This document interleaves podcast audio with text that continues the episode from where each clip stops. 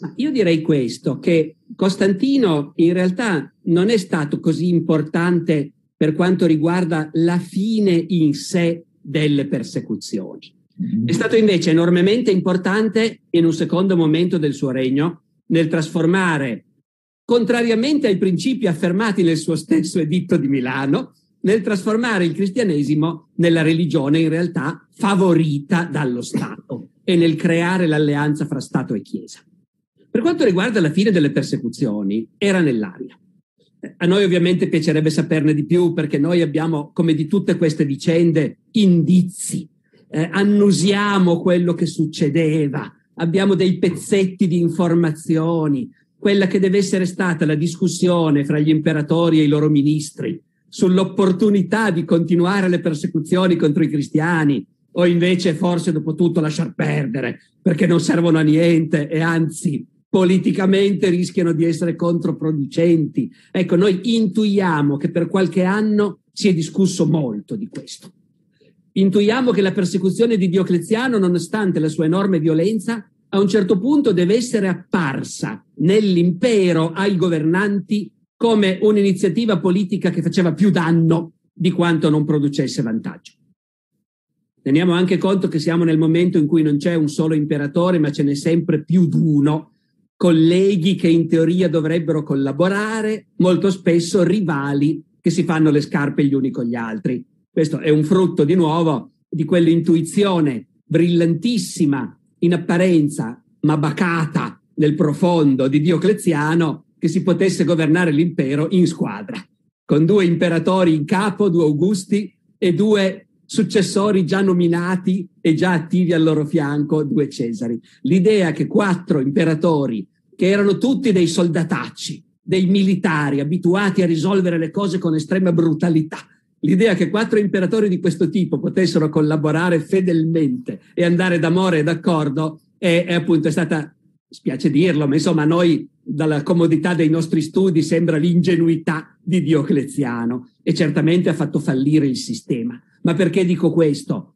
Perché un imperatore poteva avere ancora più ragioni che non in un'altra epoca di chiedersi ma perseguitare i cristiani mi sta dando un vantaggio politico o mi sta indebolendo? E se invece me li facessi amici, quanto vantaggio politico potrei avere? No, ecco. La sensazione è che molti, non tutti, qualcuno continua a perseguitare, ma molti degli imperatori in carica in quegli anni arrivano invece alla conclusione che la persecuzione è un errore, che politicamente indebolisce il governo e che invece le comunità cristiane di cui Sandro ha sottolineato la coesione e quindi anche la forza proprio sociale, la presenza nel sociale, la presenza sul territorio, come diremmo oggi, e quindi l'importanza come potenziali alleati, ecco, questo se ne rendono conto in molti. Tant'è vero che due anni prima dell'editto di Milano, che noi consideriamo come dire, il grande momento di fine delle persecuzioni eh, a livello così divulgativo, in realtà è ben noto che già due anni prima, nel 311, un imperatore che non ha la statura di Costantino, Galerio, che è stato però un persecutore violentissimo al seguito di Diocleziano, emana un editto che non ha la statura intellettuale e filosofica dell'editto di Milano. L'editto di Galerio in sostanza dice questi cristiani sono ovviamente dei mentecati, eh, però ci siamo resi conto che è impossibile convincerli a tornare alla giusta pratica religiosa dei loro avi. Tutto quello che riusciamo a fare è impedirgli di praticare il loro culto. Però il nostro non lo vogliono praticare comunque. Quindi stiamo fabbricando degli atei, stiamo fabbricando della gente senza religione. Dice Galerio, lasciamo perdere, ragazzi, facciamola finita e che questi imbecilli facciano quello che vogliono. Anni, quindi diciamo era nell'aria. Due anni dopo Costantino, ma non lui solo, perché in quel momento sono, si sono ridotti a due gli imperatori, Costantino e Licinio. Hanno fatto fuori ciascuno un rivale. Costantino ha fatto fuori Massenzio, che era anche lui ottimo amico dei cristiani, aveva messo fine alle persecuzioni, a Roma era buon amico del Papa, aveva restituito ai cristiani le proprietà confiscate e poi invece avendo perso a Ponte Milvio sarà fatto passare alla storia come un malvagio naturalmente. Ecco. Mm, Licinio in Oriente ha sconfitto Massimino Daia, che invece era davvero uno di quelli che si intestardivano nella linea delle persecuzioni.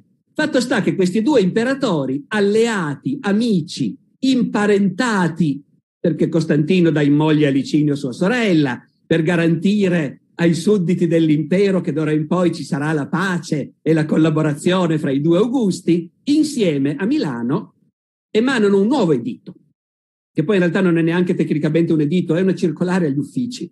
È una circolare agli uffici in cui in pratica si dice vi abbiamo già detto che le persecuzioni bisogna sospenderle eh, e che i cristiani devono essere liberi anche loro.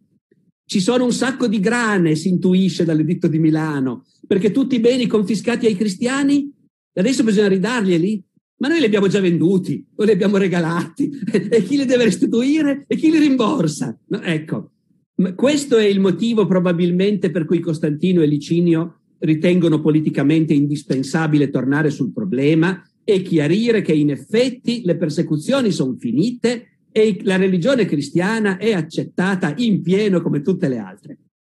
Dopodiché però l'editto di Milano ha anche un cotè filosofico alto in cui si ribadisce appunto la tradizione di tolleranza della religione romana di cui parlava prima Sandro, in cui si ribadisce che siccome non sappiamo chi c'è davvero lassù, eh, tutti i culti vanno bene. Chiunque preghi a modo suo il Dio che gli piace di più, sarà, tutta, sarà tutto utile per la prosperità dell'impero.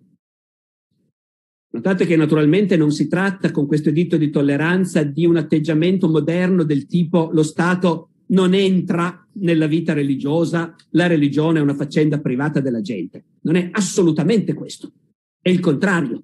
L'imperatore Pontifex Maximus è a capo di tutte le religioni e quindi anche di quella cristiana e deve, è uno dei suoi compiti principali, garantire che la vita religiosa nell'impero si svolga in piena libertà e con successo, in modo che le potenze celesti, qualunque esse siano, dicono Costantino e Licinio, eh, ci guardino appunto con benevolenza e ci trattino bene. Costantino, come uomo di governo, mantiene fede a questo atteggiamento, nel senso che lui ha collaboratori cristiani e collaboratori pagani. Promuove ai massimi livelli sia cristiani sia pagani.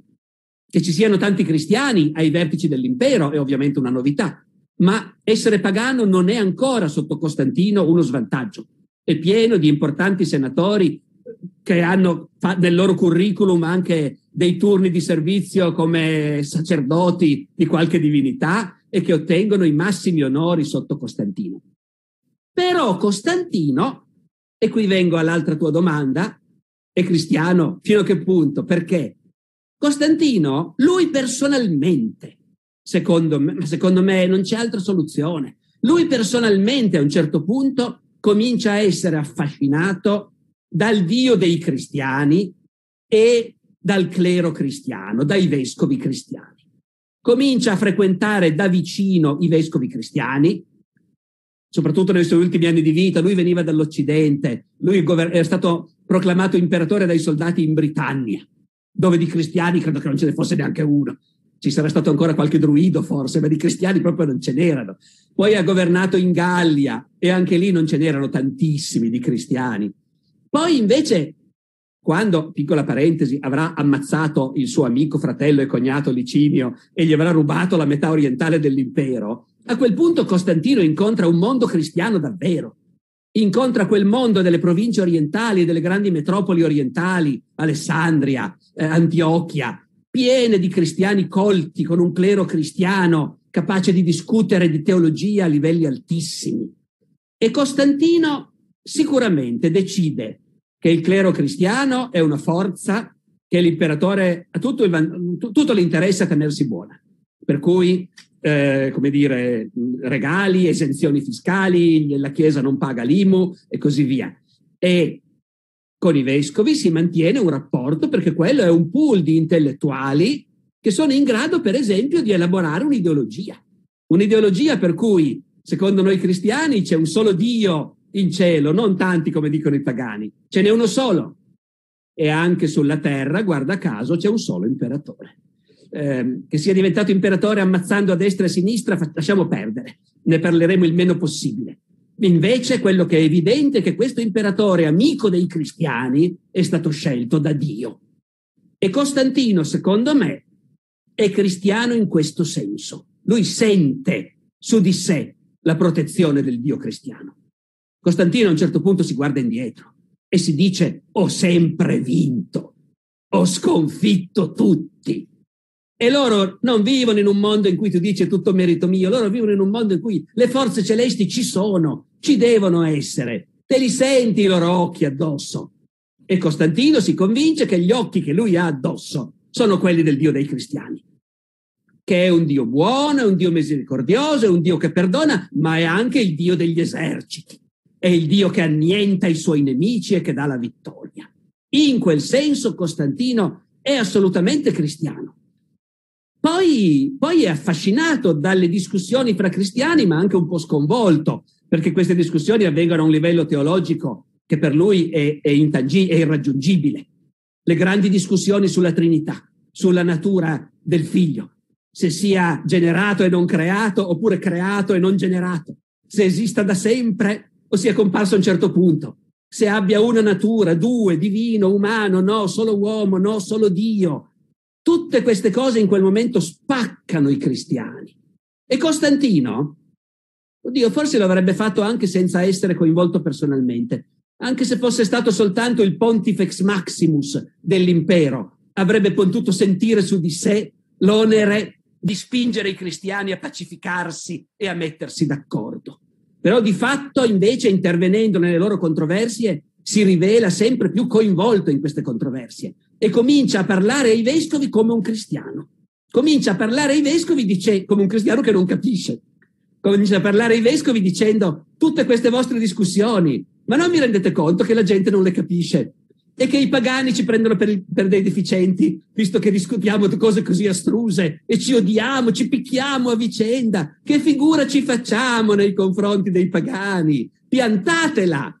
Li convoca tutti, convoca tutti i vescovi del mondo L'imperatore lo può fare a casa sua, a Nicea, che è a due passi da Costantinopoli, a sue spese, con la posta pubblica, tutti ospiti suoi, banchetti grandiosi in piatti d'oro, tutti i vescovi del mondo ospiti dell'imperatore per settimane, per mesi, tutti affascinati, sono lì gratis davanti a questa figura colossale che li tratta con enorme rispetto e che gli dice però ragazzi per piacere adesso mettetevi d'accordo, eh? decidete la data della Pasqua, che non è possibile che ognuno la celebra quando gli pare, e decidete questa faccenda del padre e del figlio e soprattutto comunque fate la pace e siate buoni. Ecco. E ripeto, parla, parla alla prima persona, noi, noi cristiani, ormai dice così. Poi lui si fa battezzare solo in punto di morte, i motivi possono essere tanti, appunto non era così insolito. Teniamo conto che per l'imperatore doveva essere particolarmente impegnativo fare una scelta, il battesimo che voleva dire che d'ora in poi tu dovevi ubbidire al tuo vescovo, in quanto cristiano a pieno titolo, membro della comunità. Ecco, Costantino ubbidire ai vescovi non si è mai spinto fin lì.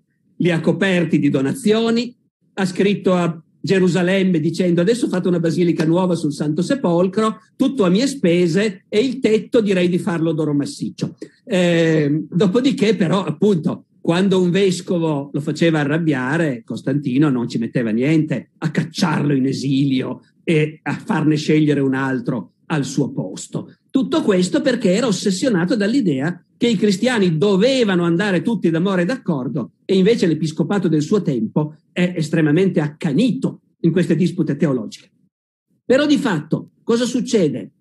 Mentre a breve termine succede che Costantino poi eh, è più amico degli ariani che non dei cattolici, è più amico alla fine di quelli che dicono che in fondo il figlio non è proprio pari al padre, tutto sommato, ma più che altro perché vede che questi sono un po' più tolleranti in fondo. I peggiori intolleranti sono i cattolici, sono quelli che hanno vinto al concilio di Nicea e Costantino si secca con loro a un certo punto, si avvicina di più agli ariani. I suoi figli saranno i primi imperatori allevati nel cristianesimo, Costanzo II, e saranno imperatori cristiani ariani. Quindi ci vorrà un po' perché il mondo cambi nella direzione a cui noi siamo abituati, al trionfo del cattolicesimo. Però Costantino è stato decisivo perché quando Costantino muore, nessuno nell'impero può ignorare che l'imperatore è cristiano, i suoi figli, futuri imperatori, sono cristiani.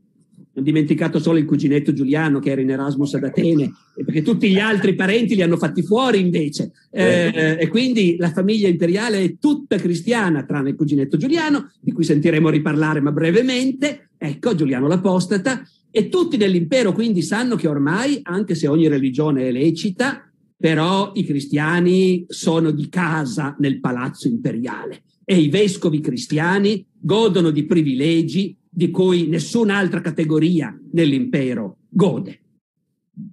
Eh, eh, Alessandro, chiudiamo il cerchio perché il, il passaggio successivo, stando come dire in uno schema classico di narrazione, eh, è che eh, se appunto Costantino ehm, dichiara eh, il cristianesimo religione lecita, ma poi appunto di fatto se ne fa eh, ampio eh, protagonista, poi il cerchio viene chiuso con Teodosio, il quale, come dire, eh, sancisce eh, che non è lecito, è la religione dello Stato.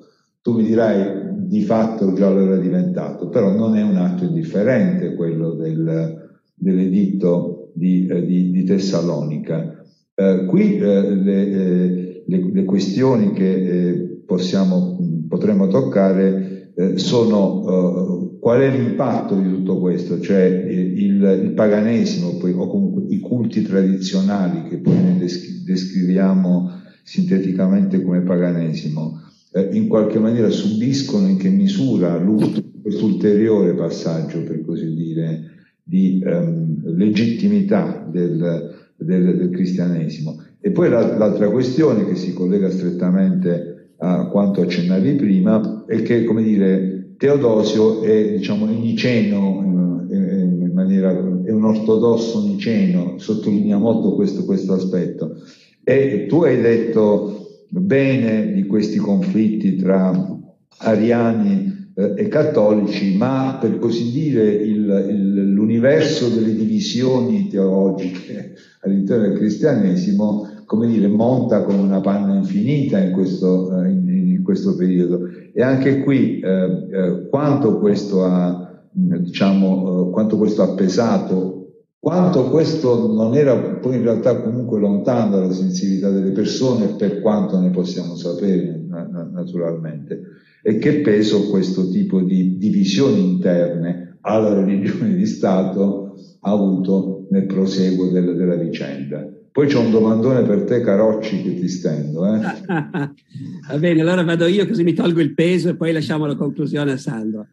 Senti, allora, come dire, se noi vediamo le cose da lontano e isoliamo soltanto i momenti focali e i personaggi più importanti, e questo lo dobbiamo fare quando insegniamo.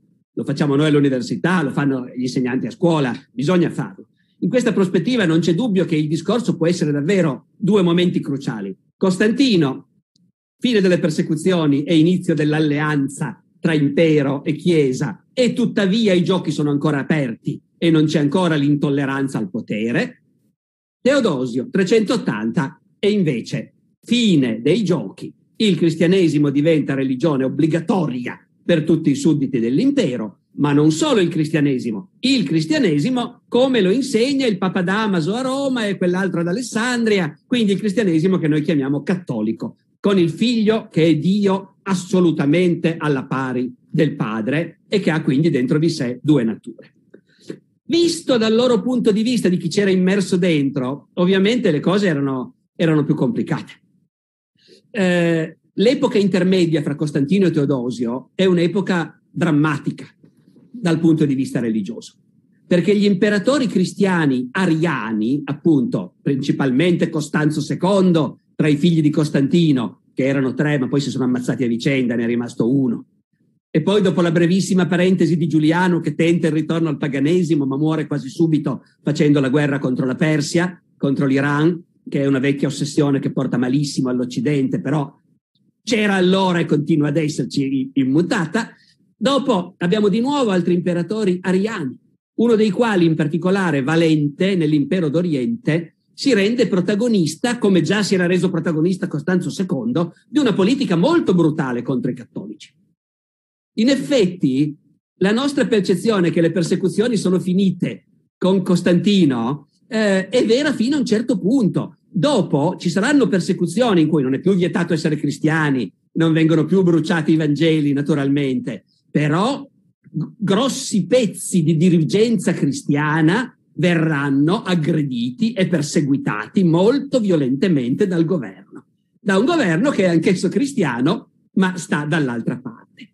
Eh, i, i, i, grandi pensatori cristiani, i, i, grandi teologi e oratori cristiani della fine del IV secolo, eh, San Gerolamo, Giovanni Crisostomo, eh, hanno un ricordo di Costantino che non è tanto buono.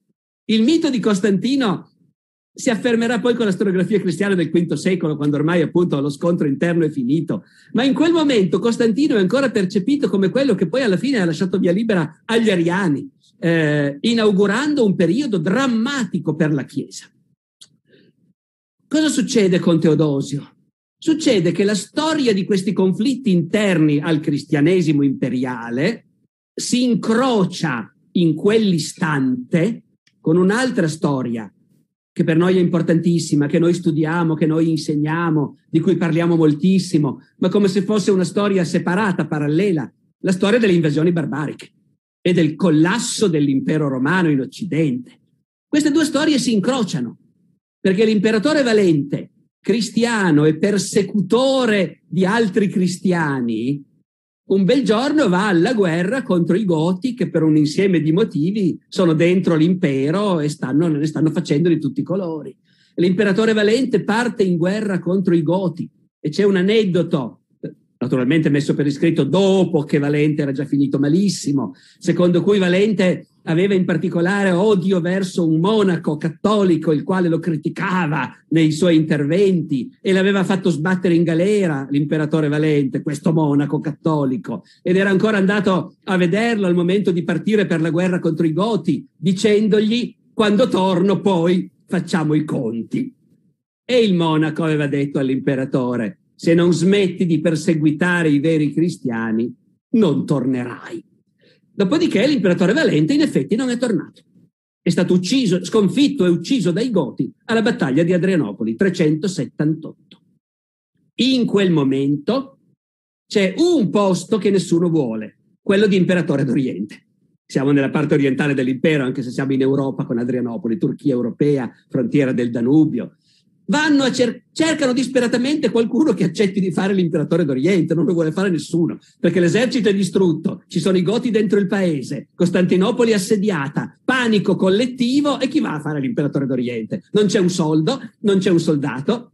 Finalmente trovano un generale ambizioso, in pensione per motivi politici, ma ancora giovane, Teodosio, che viene dall'altro capo dell'impero, che se ne sta in Spagna, che non è probabilmente neanche cristiano, ma che accetta di andare a risolvere la situazione.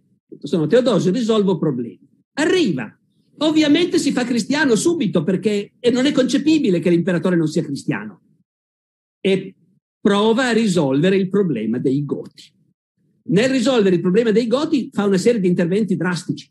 Bisogna rimettere in piedi un esercito, leggi durissime, tutti quelli che sono tenuti a servizio militare presentarsi immediatamente, i figli dei soldati presentarsi, mendicanti, vagabondi senza fissa dimora, disoccupati presentarsi, immigrati presentarsi, circolare a tutte le direzioni dei latifondi. Se l'amministratore di un latifondo ha dei lavoranti immigrati e non li consegna all'esercito, al rogo. Si rimette in piedi un esercito e si comincia ad affrontare il problema dei Goti con successo solo parziale, ma non è questo il nostro tema oggi. In quel momento, in quel contesto, perché l'editto di Tessalonica è del 380, Teodosio è appena arrivato e sta cercando di rimettere in piedi la situazione, evidentemente Teodosio deve essersi detto questi conflitti interni fra i cristiani sono una rovina, sono una iattura per l'impero non ce li possiamo più permettere.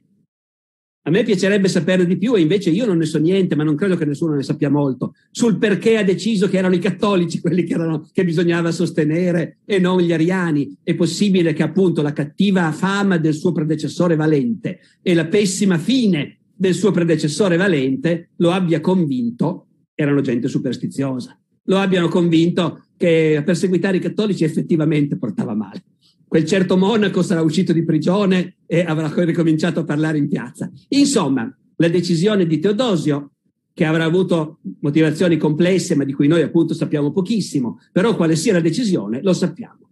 Basta conflitti tra cristiani. Dovete essere tutti cristiani al modo, come diciamo noi, dei cattolici. La dottrina giusta è quella. Ben inteso, chiusure di templi, certo, già Costantino ne aveva chiuso qualcuno dove c'erano dei culti un po' strani, erotici o cose del genere, già Costantino aveva, sm- aveva, chiuso il rubinetto dei finanziamenti per i templi pagani, per forza, perché se dai i soldi ai cristiani non è che ne restano molti per darli ai pagani. Giuliano aveva riprovato, tolgo i finanziamenti ai cristiani, li do ai templi. Eh, in realtà i templi erano già un po' in difficoltà, con Teodosio basta finanziamenti pubblici e a un certo momento chiusura ufficiale. Abolizione di altre manifestazioni tipiche del paganesimo, per esempio le Olimpiadi, che a noi potrebbe sembrare che non c'entrassero niente e invece loro le percepivano chiaramente come una grandissima festa religiosa pagana. Quindi abolite le Olimpiadi. Eh, cosa abbiamo detto i greci non lo sappiamo, ma anche comunque Teodosio l'ha deciso. E l'imperatore, finché non lo ammazzano, fa tutto quello che vuole. Eh, e, poi, e poi appunto persecuzione dei pagani rimasti? Ma no, questo non sembrerebbe, perché noi continuiamo a sapere per parecchio tempo di intellettuali e anche di membri del governo che in realtà sono pagani e, non lo nascondono e non gli succede granché. Semplicemente non è una cosa che ti convenga più di tanto per la carriera, che si sappia che sei pagano. E quindi in realtà questo paganesimo d'elite dopo, dopo il VI secolo sparisce, ma ancora nel VI secolo eh, ci sono tracce di questo. E ci sono tracce nelle vite dei santi che si occupavano del compito più noioso di tutti, più fastidioso e faticoso di tutti, cioè andare a parlare agli analfabeti in campagna, eh, ci sono tracce del fatto che in campagna i vecchi culti, la brava gente continuava a praticarli, per cui appunto siccome la campagna si chiama Pagus e gli abitanti del Pagus si chiamano pagani e allora ecco abita- contadino diventa sinonimo di uno che non ha ancora avuto il buon senso di diventare cristiano. Eh, sono cose che durano per un po' e poi lasciano tracce nella, nel folklore, nella mentalità popolare e così via, però di fatto, di fatto il paganesimo è diventato una sopravvivenza del tutto marginale. Al centro della società romana adesso c'è l'alleanza ferrea fra lo Stato e la Chiesa.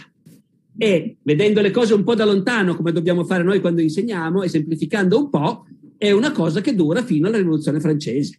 Eh, fino al risorgimento, fino alle leggi siccardi nel Piemonte di Cavour. Ecco, è una cosa che ha determinato per un tempo incredibilmente lungo la, il destino della religione nei nostri paesi, in Italia e negli altri paesi europei, dove appunto tutti i nostri antenati dal 380 fino alla fine del 700 o al 1848 sono vissuti in stati dove il governo ti diceva quale religione dovevi seguire. Noi oggi siamo abituati a pensare a una Chiesa cattolica e a una Chiesa ortodossa come due organizzazioni separate e anche in una certa misura ostili, Ovviamente è molto comico il fatto che noi in un paese cattolico chiamiamo ortodossa l'altra chiesa, perché ortodosso vuol dire che ha ragione, naturalmente. Ecco, eh, così come è comico chiamare la nostra cattolica, perché cattolico vuol dire universale, e invece la Chiesa cattolica pretende di essere universale, ma di fatto non viene affatto ascoltata e ubbidita in una parte del mondo cristiano. Ma in origine, appunto, ma questo l'ha già detto bene Sandro, e eh, finisco per ripetere le stesse cose, in origine la Chiesa è un'unica grande organizzazione internazionale, trasversale, presente ovunque, ma non centralizzata, senza un governo centrale, con tutta una serie di centri di potere locali che possono essere poi coordinati da centri di potere superiori. Eh, intorno ad Alessandria tutti i vescovi d'Egitto riconoscono che il Papa di Alessandria, appunto il Papa, eh, è il capo di tutti loro. Eh, manca però assolutamente un'autorità centrale.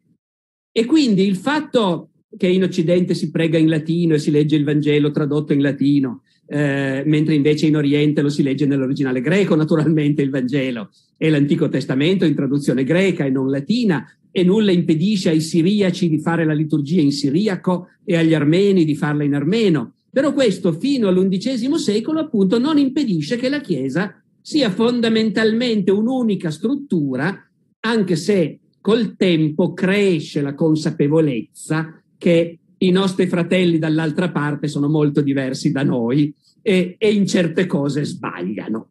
Questo è un sentire comune tanto fra il clero latino in Occidente quanto fra il clero greco in Oriente. Però rimane comunque un, una sostanziale analogia. È un clero appunto con i suoi preti sposati ed è un clero abituato a obbedire all'imperatore come massima autorità anche destinata a regolare la vita religiosa. Costantino aveva convocato, aveva avuto per la prima volta l'idea di un concilio ecumenico, convocare tutti i vescovi del mondo. Chi lo fa? L'imperatore. Chi presiede? L'imperatore. Chi stabilisce l'ordine del giorno? L'imperatore. E questo è stato normale per altri 700 anni. Imperatori convocavano concili. Lo fa anche Carlo Magno quando non è ancora imperatore ma solo re dei Franchi, perché aveva già capito benissimo che di lì a poco lo avrebbero chiamato a Roma dicendogli senti tu non sei solo un re, sei un imperatore, facciamola finita con questa buffonata, ti chiamiamo imperatore d'ora in poi. Poi, poi c'è la grande svolta appunto che ha detto Sandro. Nell'undicesimo secolo la riforma cambia il volto della Chiesa occidentale, della Chiesa che prega in latino. Questa Chiesa si dà un governo centrale a Roma, si dà un sovrano, il Papa, prende delle decisioni che avvicinano il suo clero alla vita dei monaci, appunto, la castità, il celibato e così via.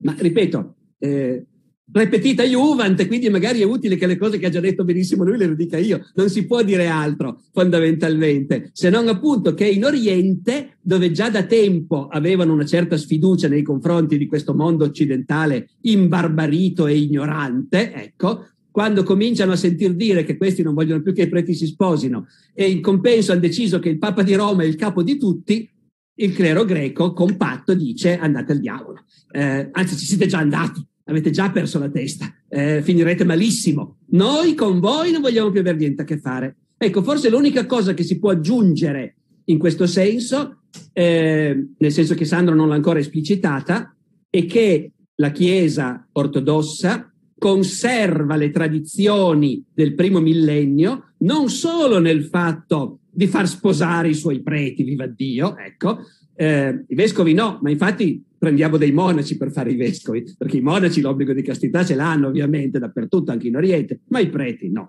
Ma la Chiesa ortodossa conserva la tradizione della Chiesa del primo millennio anche nel senso di guardare al potere politico come un grande protettore, contro cui non ci si ribella. Nella Chiesa d'Oriente non verrebbe in mente a nessuno di dire quello che dice Papa Gregorio VII nell'undicesimo secolo da noi in Europa, da noi in Italia, e cioè che l'imperatore non l'ha messo Dio sul trono. Ai tempi di Costantino dicevamo quello, ma ci sbagliavamo. Eh, questo non lo dice il Papa, eh? ma quel Papa dice l'imperatore non è affatto Dio che l'ha messo sul trono. Dio ha nominato me il successore di Pietro, quello sì, ma gli imperatori sono solo quelli che hanno rubato più degli altri. Sono solo quelli che si sono messi in testa che gli uomini non sono tutti uguali e che loro possono comandare e lo hanno fatto rubando, rapinando, uccidendo. Questo sono gli imperatori. Ecco, cose simili nel, tra i cristiani d'Oriente sono inconcepibili. La Chiesa d'Oriente continua a pensare che il potere imperiale è il grande protettore da cui è anche possibile prendere ordini. E e siccome, come sappiamo, la Chiesa russa è un frutto della Chiesa greca e prosegue le sue tradizioni, ecco che non ci dobbiamo stupire se nei negli stati che oggi ancora in qualche modo si possono richiamare alla tradizione dell'impero romano cristiano, i rapporti fra Chiesa e potere politico sono quelli, perché sono sempre stati quelli. Non essere allusione. Se è allusivo, Barbeno, Vabbè, tanto siamo alla fine, ce lo possiamo. Non essere più, Beh, ovviamente, come sempre, in, in, in coda al, al, webinar fioccano, eh, fioccano le domande e, e, non credo che eh, possiamo diciamo, trattenerci moltissimo. Eh, do, ho dato così cursoriamente un'occhiata ehm, e, e con me giustamente, diceva, ma allora l'iconoclastia non c'entra niente con le tensioni tra Chiesa occidentale e Chiesa orientale. No, c'entra, perché anche queste non è che sono delle cose che scoppiano, per così dire, all'improvviso.